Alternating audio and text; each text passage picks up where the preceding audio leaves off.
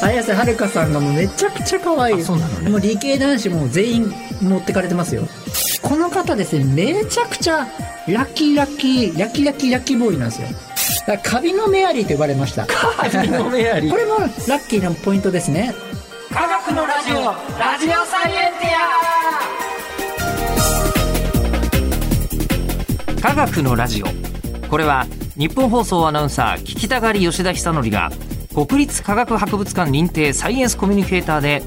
大学講師をしながら芸人をやっている不可思議変態人間プロラブ教授とともにさまざまな科学サイエンスを根掘り葉掘りと聞いていく番組である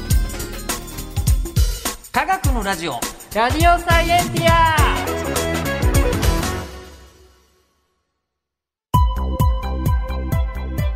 間違った話はしないけど正確さにこだわると逆に分かんなくなるので興味を持ってもらえたらこの世界はめっちゃ細かく説明してくれる人がいるのでそちらを参考にしてください。で現在のテーマは薬なのですけども、あの今回我々は喋っている話はあくまで雑談でして、そうそう雑談、えーで我々の話をもとに医療行為は行ってはいけません。絶対ダメはい、本当に医療行為を行う場合はお医者さんだったりとか、そうえーですね薬剤師の方に必ず必ずあと「そシうだュンシュンクリニック P」とかにねなんですかシュンシュンクリニック P ってあ芸人さんあそうですねだから一応あのちゃんとお医者さんですお医者さんですもんね一応ちゃんとした一応まあ、えーでも大丈夫ダメかなえっとネタの時とはいそうです診ね療中で分け分けて考えましょうそうですねということそういう場合はね、はいはいなのでお医者さんが、えっとちゃんと仕事モードの時にご相あ談くださそいうですそうですねはい、はいさあということで、えー今回ははいどんなテーマでしょうか、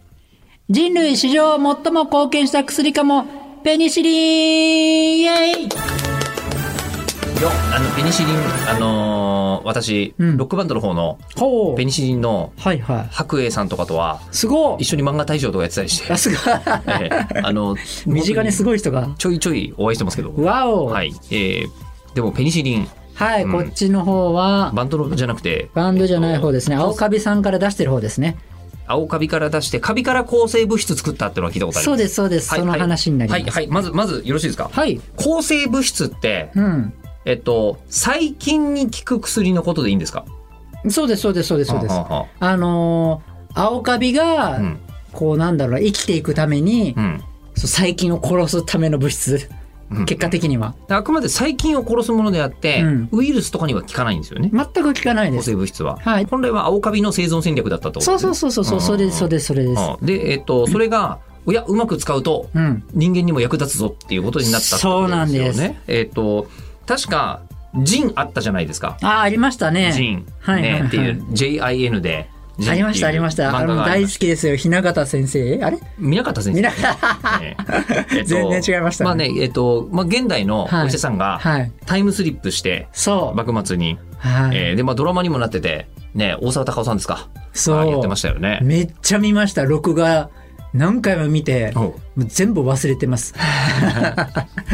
あそうそうそうそうそうそうそう好きだったわけですね。好きだっためちゃくちゃ好きでしたまあ、でも今ここまでの薬の歴史を聞いてても、うんタイムスリップしてもうん私できることほぼないんですよあんあまりあ技術的にまあでも日本放送作りましょうよ日本放送あの時代の時に幕末とかですねうんまだまだ放送も あーそっかラジオもないないしなーみたいな電磁波がうん難しいかもしれないですまあねそうなんですよ、まあ、ほぼできることがないのに対し、うんお医者さんは今のお医者さんが、まあ、昔にタイムスリップしたりすると、うんできることいっぱいあるだろうなっていう感じがしますね。確かにそうですねね。うんうんだからそういうう意味で言うと、うん確かに、えっと、まあ、南方先生もうんタイムスリップしちゃって、うんえっと、なんか病気をなんとかしたいと思思って、じゃあペニシリン作るかと。うん知ってるし、うんないけど、カビから、そうですねカビから作れるんやな。よし、頑張るぞみたいな。うんうんうんまあ話なんですよね。実は私、あの、残念ながらジン見てないんですけど、あそうなんですそうなかんですぜえひえ面白いらしいというのはよく聞きます。ぜひ、んあのー綾瀬はるかさんを見てください。 そう綾瀬はるかさんがもうめちゃくちゃ可愛いあそうなのねもう理系男子も全員持ってかれてますよ。で理系男子はみんな見てんの、ジ ンぜみんな見てんじゃないであ、すか、ね、そういう感じなんだ。もうみんな見て たまあ、とも かく、あの一応原理としては知ってるわけですけども、はいちなみにあのプロも見ててんでしょうねきっとねそうですね見てると理系思いま男す子がみんな見てるということは。はえいじゃあ製薬メーカーの人とかもやっぱりジン見てたんですかいや見てるんじゃないですかバイ,、うん、バイブルじゃないですかああ、あれ見て目指す人もいるでしょうしね。そう、ううんうんん本当そうだと思います、うん。はいで、ペニシリンって、うんあれ、なんですか、ありな話なんですかうん。まあ比較的ありな話ですかね。ぶっ飛びすぎてはいない。ぶっ飛びすぎではない。ただみんなに聞くと大量生産まではできないだろうなっていうのが、あうん、まあわかります。そうはーい。あー。そこだけがちょっと非現実的なところかなと。まあまあまあまあ、まあまあまあ。ドラマだし。まあそこはね。そこはドラマだし。はい。うん。なので今日はですね、ペニシリンについての話をね、うん。したいなと思うんですけど、はい。ペニシリンってその、その前の時代はですね、日本人で言うと平均寿命が、うん。えー40歳代だったんですってそ。れが、えっと、いつ頃の話ですか明治時期からうん戦前の時代にかけての寿命はそのぐらいだったそうですね。短いっすね もうも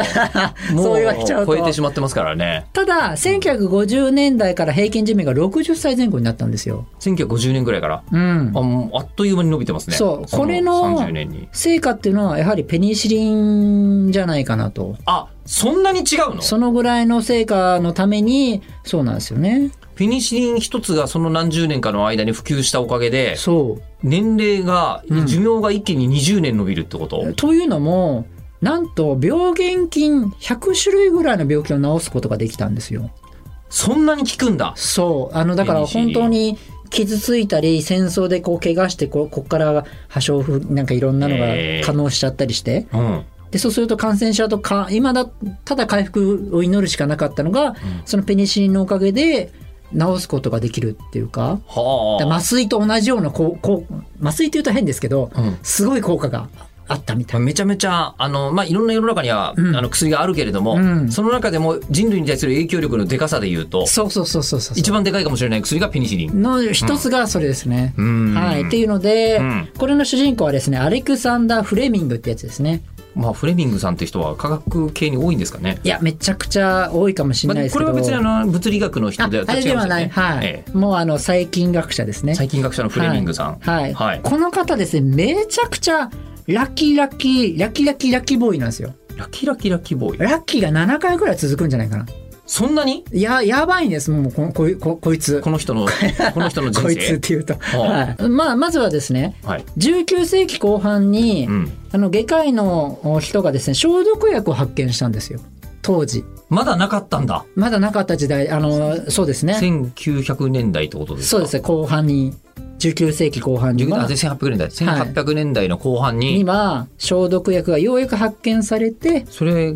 を、それはフレミングさんとは関係なくですね。関係なく。前振りですね。はい。うん。で、そこで、例えば机とかに、まあ、その、ばい菌があったら、そう、消毒できるとか。うん今、スタジオにもありますそようですね。ここに。こういうことですよ。で、それがうまくできなかったわけですよね。当たり前じゃなく、時代だったので。そうですよね。でも、そういえば、こういうのってアルコールが、なんか消毒に効くとか言うじゃないですか。そうです、そうで。ですも、アルコールとお酒があったから、うんある程度できたとかじゃないんですかね、当時あの、あの、消毒って概念がないんですよね。ばい菌っていう概念がないんですよね。その、菌っていう概念がないから、あーここにいるっていうかわかんないから、これをここを傷つけたものを触ったら可能するとかいう概念がないんですよ、そもそだからも。明白に汚れてるとこならともかく、うん。細菌で汚れてても見た目には分かんないわから。。かんないいし、ええっていう時代があっえてえでも例え、ば腐った食べ物とかがあったらなんか匂いが悪いからとかで分かったかもしれない。比較的、うんそれでもそれが、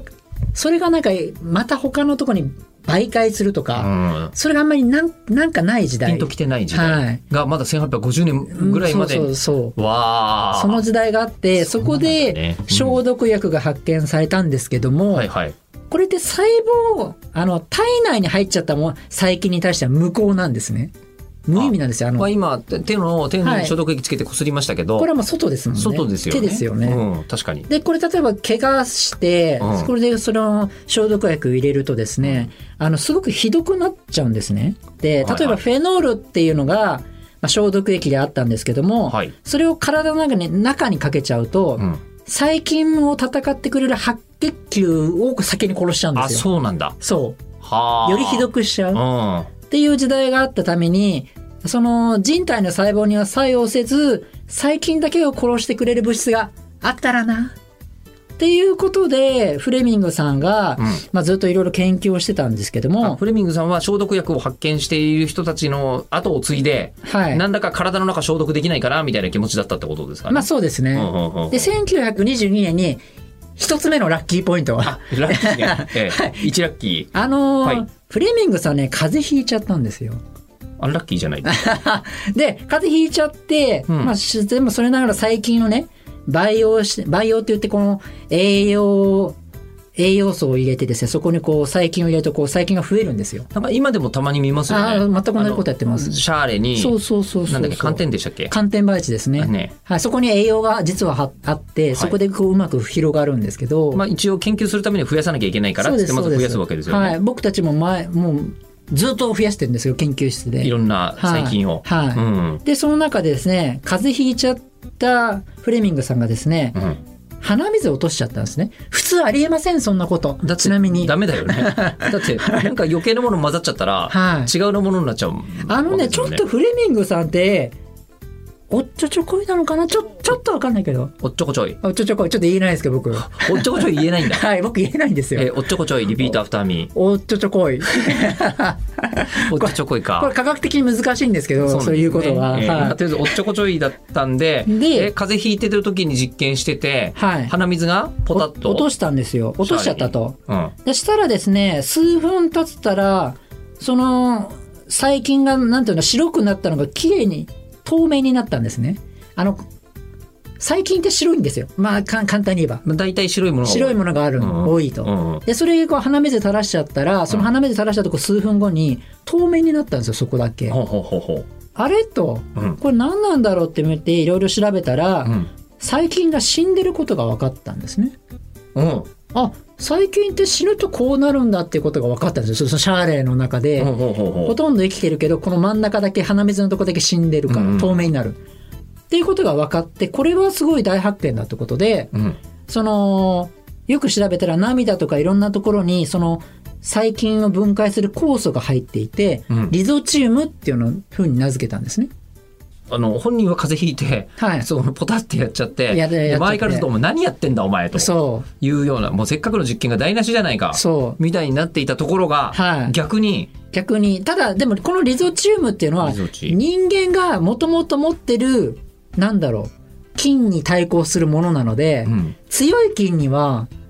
体分殺せないわけですよねリゾチウムってだってそのもともと体内にあるわけうんだ、うんうんだから全然弱い菌にだけしか効かないので全然当時注目を浴びなかったんですよリゾチウム、うん。まあ確か発見ってに、ち言われてるょっとリゾチーム自体は、うんなんとか、まあまあ、効くには効くかもしれないけど、うんそんな、それで病気治ると思ったら大間違いですよ、みたいそうそうなそうそう感じだってことですね。だったんですね、うんでもこれが実は1ラッキーでシラッキー。うんあの要はさっき言ったその透明になることを発見したっていうのがそれがと後で、うん当時それがなかったら次の発見なかったって言ってたのでほこれが1ラッキーです鼻水を垂らしたう。うん。っていうことです、うん普通はしないけど 普通はやっちゃダメだけどやっちゃいけないけど、うんでその後にですね、2ラッキー目6年後ですね6年後、1928年はい1928年なんですけども、うんそのあれですね4月末から家族旅行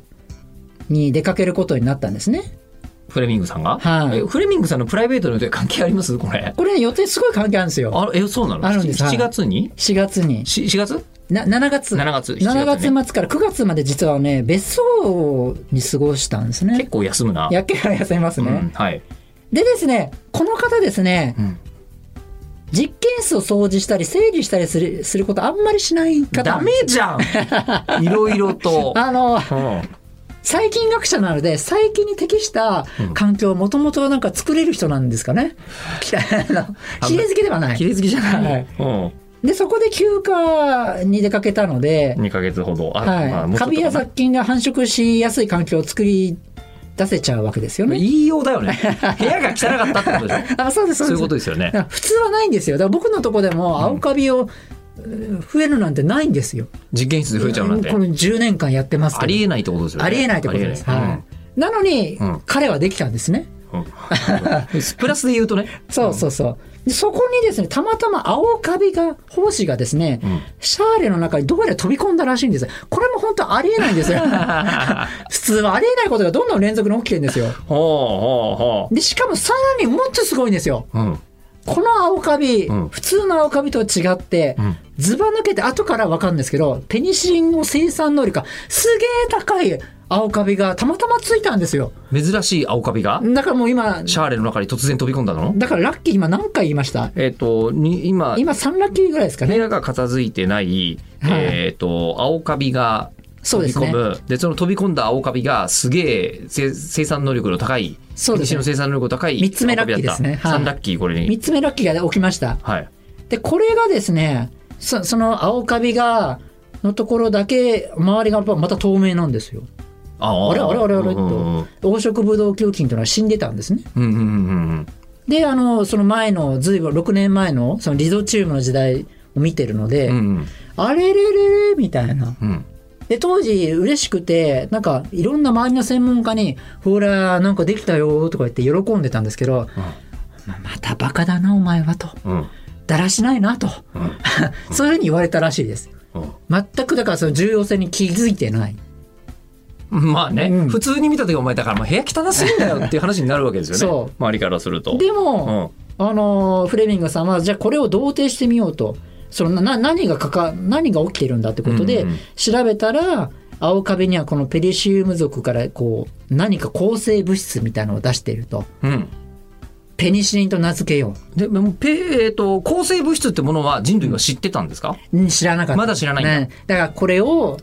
なんかわかんないけどその強力な今度はあのカビあ菌を殺せるから黄色ブドウ球菌すらけそうそうそう殺せてしまうもなのなんがだとなんかあるとなんだとでどうやら青青カビらしいけどそもう青カビの中から何か何が出してるんだと、うんうん、いうことまでが分かってこれが大発見になるんですね。これがペニシリン。はい、はあたただですね、うん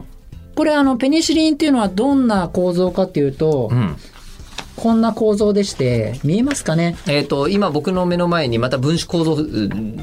の表が出てきてる図が出てきてるんですけど、えーとね、あれ沖に沖縄いや、沖縄じゃなくて。沖縄じゃないですかえっ、ことれね、私のイメージで言うと、うんえっ、と、首都高の交 通、あの、交通渋滞とかを表示する、あの、表あるじゃないですか。はいあれみたいな感じ。あのその中のねここの真ん中が四角形なんですよこれ伝わらないんですけどこれ首都高の環状線ですね、これね。環状線です湾岸の環状線。うんあ銀座あたりらしいですねそうですね、銀座のあたり、もうちょっと品川の方かな。これね科学者から見るとすごい特殊な形でそうなんですか四角形っていうのはあんまり人工的にありえないんですよあ、他六角形とかですもんね。他六角形で大体120度になるんですけどあ、六角形って、いわゆる正六角形って内側は120度ですそよね。うそう角度がそう。普通。に安定してるやつは120度なんですけど、これ90度で安定してないんですね。んんあ、四角って正方形はあんまり安定してないあんだまあ。そう比較的安定してな分い子。構造としては。はい。で、ここがいろいろ作用するんですけどもい、ろんなものと結びついたりする。はい。結果って、あのー、ペニシリンは何に作用するかっていうと、んその細菌って細胞壁っていうのが、あのー、あるんですよ。側面に、あのー、来てるんですね。最近は生物だから、はいえっ、と、細胞があって細胞の壁、は壁がありますよね。はい。細胞壁があると。人間にはないんですけど、うん。うん。あの細菌には細胞壁っていうのがあって、うんうんこの細胞細胞壁を作る酵素を壊すんですよ。このペニシリンの不安定な部分が。はい。だからうんうん人間には何も効かないんですね。人間は大丈夫だけど、細菌だけ殺してくれるっていう夢の物質だったんですよ。めちゃめちゃ都合いいじゃないですか、人間に。すごいんですけど、えさっき言った通りこの90度なんですよ。え。うん。これがね、不安定なんですよ。あ、あん不ま安定りな物質。新鮮なうちじゃないと効かないってこと効かない。うん。で、これは、最近すごいと思ったんですけど、なんと、これやっぱ薬品として使えないねと。ああ、うん、まあ、なんか、新鮮じゃないといけないとか言ったら、。そううん、それはまあ使いづらいですねう。。なんと10年間忘れ去られます。こっから。あの、なんかペニシリンというと一気にこうバーンって出て、見つけた即世界的なヒット商品とかになるかと思ったけど、全然違います。まあ、とりあえず、はいえっとシャーレの中に青カビペーンって置けば、はいまあ最近は死ぬけど、はいそれどう維持すんのさそれそれ大量生産どうすんのよ。みたいなことを、はいあ人のそこねあそうなんです人よ。のそうそうそこ問題そこまでは来るのねそう、そこまでここまでは来た、はいでも来たけど、はいじゃあ作れんと作れない。実用にはならんとでも、あのーもう、あの、なんだろう、フレミングさんも諦めます、10年以上。経ってもできないから、まあ、そまあ、このラッキーボーイ、ラッキーボーイですらブレイキングダウンをしてもは諦めた10年放置、はい、 1938年ぐらいまでってことですかそううですそうです、んで1938年ですよ本当にもうん。はうその時にですねそのあのーフレミングさんが、い。あのーリゾチウム発見したっていう花見一番最初、ねはいうんうん。あれを研究してたハワード・フローリーさんとはい。エルンスト・チェインっていう人が、うん。これあの3人後のノーベル賞を取るんですけど同時にほうほうほうほう。この2人がですね、うん。そのじゃあそのリゾチウム片付いたし、うん。このペニシリンというのを大量生産できるかどうかやってみようって研究を始めたんですうよ。んうんうん。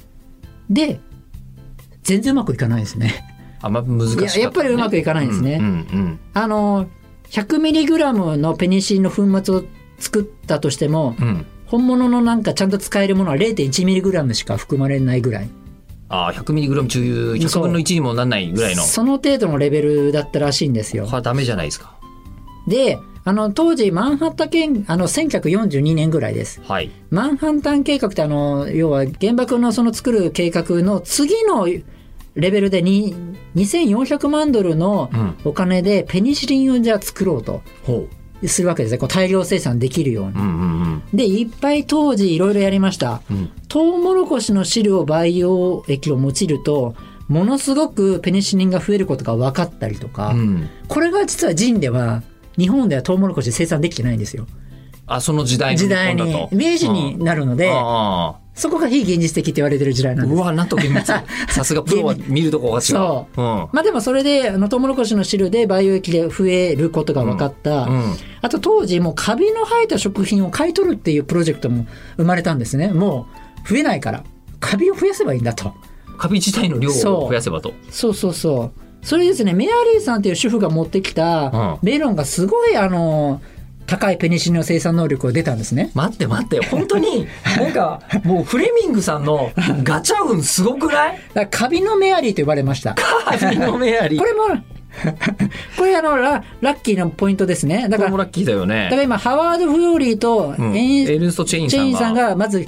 あの研究を始めたっていうことでのラッキーですよ、ね一緒にやろうって言ってくれたのがラッキーですよね。でその後にあのまあなんて言うんでしょうまあね国カ家ビ国家プロジェクトになったのがラッキーじゃないまあそうですねねこれもあとカビのメアリーですねカビのメアリーもラッキーだよね。ラッキーですよね、うん、メロンメロン持ってきたらすんごいカビだったんだ。そうなんですあでさらにそれでもなかなかうまくいかなかったんですけどもう一人立役者が本当はいて、あうん女性の科学者でマーガレット・ハッチンソンっていうマーガレット・ハッチンソンさん。あの、うん化学工場の専門家の先生で、うんうんうん要は大量生産するにはどうしたらいいんだっていうことで、うんうんうんそのマスクメロンいっぱい入るマスクメロンを、うんあのしあのタンクに入れて、うん砂糖とか塩とか牛乳とか、うんどうやったら大量にカビを作れるかみたいのを もう再現性をなんて言うんだろめっちゃカビさせるっていうことをう考そうえてたわけ、ね、しかも必ず再現させるっていう何度でもカビを作れるぞと。そう、んそれをやって、うんたまたまこの人すごくうまくてですね、うんなんと5ヶ月間で500倍以上のあのペニシリンを増加させることができたんですね。このマーガレット・ハッチンソンさんは。ハッチンソンさんのおかげで。はあはあはあはこれでですね、あもう大量に生産することができて、まあ、戦争でもいろんなその可能してもペニシリンいっぱい使ってうんうん大丈夫になったとか。はで、まあ、ノーベル賞はそのね、あのカビのメアリーさんとかはノーベル賞いただけなかったですけあだどっても。メアリーさん別にメロン持ってきた 人でしょまあまあまあ科学者じゃないでしょまあそうですけどね。この人たはだあのマーガレット・ハッチンソンっていううんうん科学者さんは、うん本当はしあのまあノーベル賞もらってもいいぐらいのレベルなんですけど、やっうんぱり女性だったのかよくわからないですけどもその当時はもらえなかったですけどまあでもえ っとフレミングさんと、うんえっと、ハワード・フロリーさんとそうエルンスト・チェインさんはもらってるわけですもらってるよ、ね、というあーそれでもう世紀の大発見すごいね。ということが起きたんですね。ってことはでも、あの大元をたどっていくと,、はいえっとそのフレミングさんがうんある日風邪をひいていなければ、そうあのペニシリンは生まれていなかったかもしれないしそう、えっとある日部屋が汚いまんまそうえっと旅行に出かけちゃわなければそうペニシリンは見つかっていなかったかもしれない。でまあ鼻水をなんで風邪ひいた時にはってやるかですよね。そそこもすごいんですけうど、ん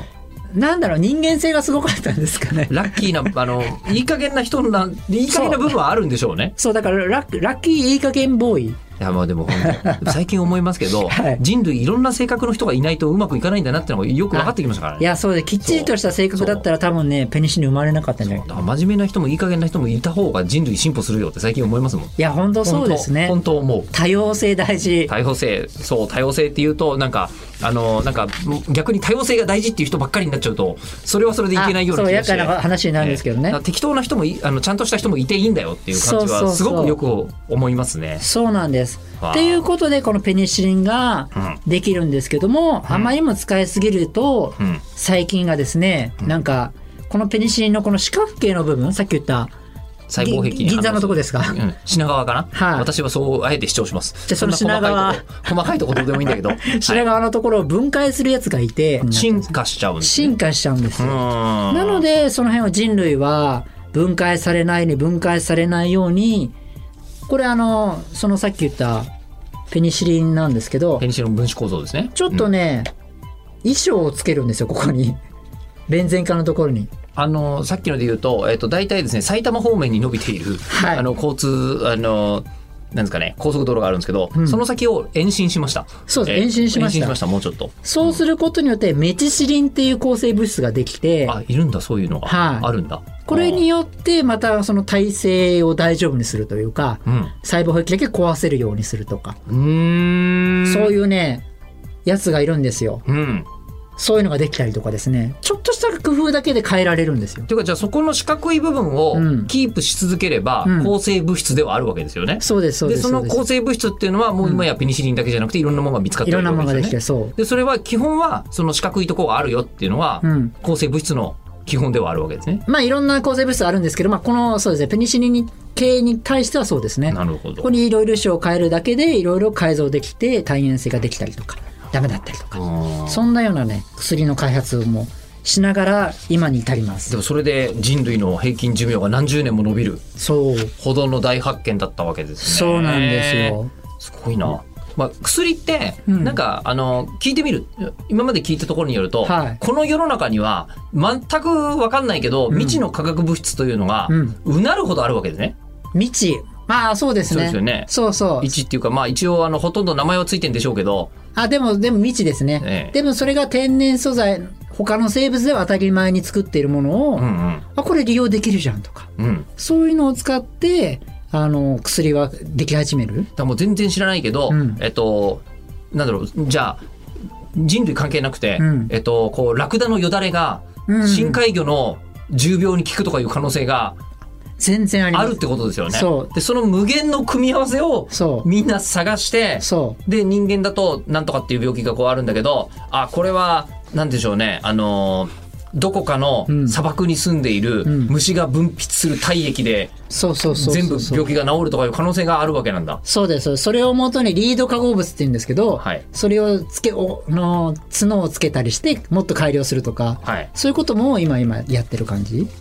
いや、薬面白いですね。ん。面白いけど、大変そうだけど、そうそうそうってことは今でも進歩してんでしょ、今でも進歩します。ねはい今のは20世紀半ばのお話でしたけど、そうそうそう。じゃあ21世紀の話とか次回聞かせてもらえますかそうですね。今の話はい。はいということでしたい思います。えー来週は薬の最新事情でございます。はい。で、番組では聞いてる人からの質問を募集します。科学的に気になること、クラブ教授に聞きたいこと、感想などは、科学アットマーク 1242.com、kagaku アットマーク 1242.com まで送ってください。では、あ、また次回の前に、あそうだも言わないとそう、ペニシリンがすごい効くんだなと思っても、勝手に自分で判断して、今だったらペニシリンでいけるはずみたいのは、うんダメですよ。ダメダメですよダメはいええあの、あなたが、あの、ご病気になられてたりとか、体調悪かったりとかは、そうその場合はお医者さんと、あとそう薬剤師さんにちゃんと相談してそうですねえーそれを使って医療行為をやってください、うんよろしいでしょうか我々の話を、話の元にしてはダメですよダメですはいということでではまた次回お相手は吉田久典と黒ラブ教授でした。